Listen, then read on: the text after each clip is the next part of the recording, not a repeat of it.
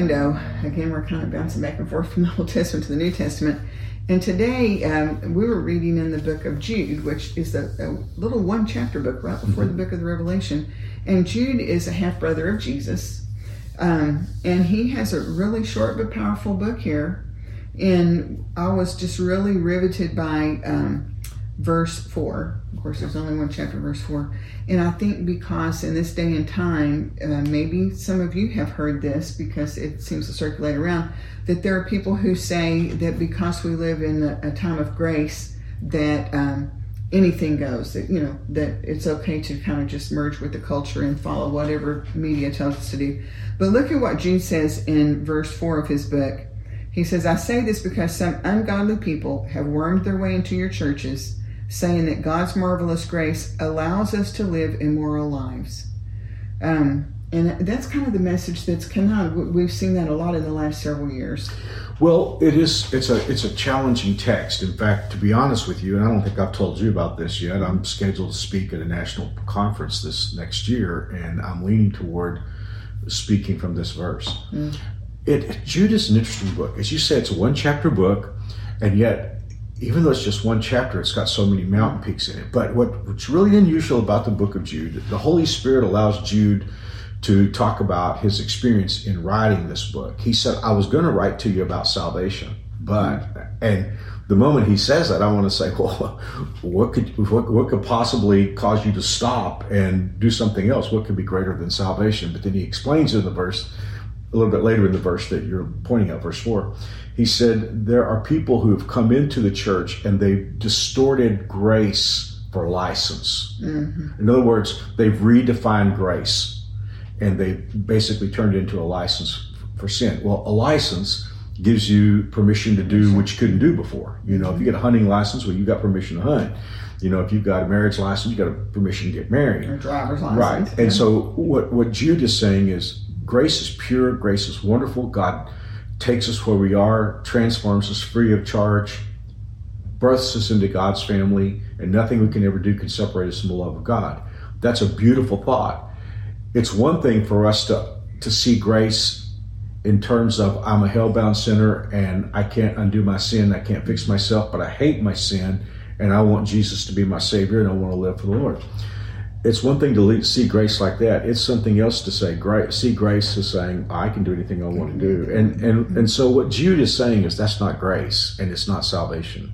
And and he's very specific here about they're saying that they have the ability to live an immoral life, and we, boy, we really see that in today's Christian culture that it's okay to live together without being married. It's okay. I mean, all the things that it's okay. Um, they're saying just just blending in with the, the immoral uh, nature of the culture. Yeah, I, I, mean, you know, one mistake that can happen with a scripture like that is for a person to say, "Well, evidently there must be some things you have to do in order to be saved," and, and that's work. So that's not grace either. Right. But I think it would help us to just look at it from the context of a marriage. When you stand at the altar and you promise your love for life to somebody, that person is receiving you at that moment unconditionally. Well, it's one thing to receive that love and to cherish that acceptance. It would be something else to stand there and say, well, if she's going to accept me as her husband, then I can do anything I want to do. Mm-hmm. Well, that wouldn't be love, would it? No. And and, and it, it wouldn't be reasonable. Uh, it's very different to say I'm a, I'm a I'm a person with many failures, and this woman has just agreed to receive me for better or for worse. Well, I want to be better. I want to mm-hmm. be a good husband. Mm-hmm. I want to be right, even though I have all kinds of imperfections. That's that's a world apart from saying, "Well, I'm going to receive this commitment, and then go out and do anything I want to do." Mm-hmm. And, and, after all, you know, if anyone raises a point about it, well, you know, she made a promise to me. Yeah, then you owe me. You owe, you me. owe me. Yeah, you owe yeah. me. And so I think that's why Jude says, "Well, I was going to write to you about salvation, but I want to make sure you understand what salvation really is." Mm-hmm. So, um, you know, we just need to be clear that grace is, as you said, it's it's a gift that we've been given, and it's it's valuable uh, beyond measure. But it isn't an encouragement to go out and willfully mm-hmm. do wrong, and we just need to be on guard with that because in, in this culture you know everything kind of gets blurred like well if you love me this i hear this a lot well if you love me then then you will understand you want me to have what I want or you want me to do what I yeah. want. and so they've equated uh, love with accepting the sin. So, uh, well, I, I don't counsel anymore, but I remember back in the days when I did counsel, you know, there would be someone who would come into my office and say, "Well, I I uh, I know marriage is of God, but I've fallen in love with this woman that I work with, and after all, she makes me happy, And God and God would want me to be happy." happy." Well, that that's such a selfish construct, but there are a mm-hmm. lot of people that actually have that kind of warped thinking, and they want to somehow sign God's name to that, and that isn't right. But I, I got to tell you, I really am just a little bit nervous on this text. As as important as it is, and like I said, I'm looking at preaching at a national conference, mm-hmm. preaching on this text. I just want to make sure we understand the Bible's not talking about works here. right. So, what are we talking about when we when we talk about someone who misdefines grace as license? The problem with this person is that in their mind, sin is okay. Well, salvation, according to what the angel told uh, Joseph in the nativity story, he said, "You'll call his name Jesus, for he'll save his people from their sins."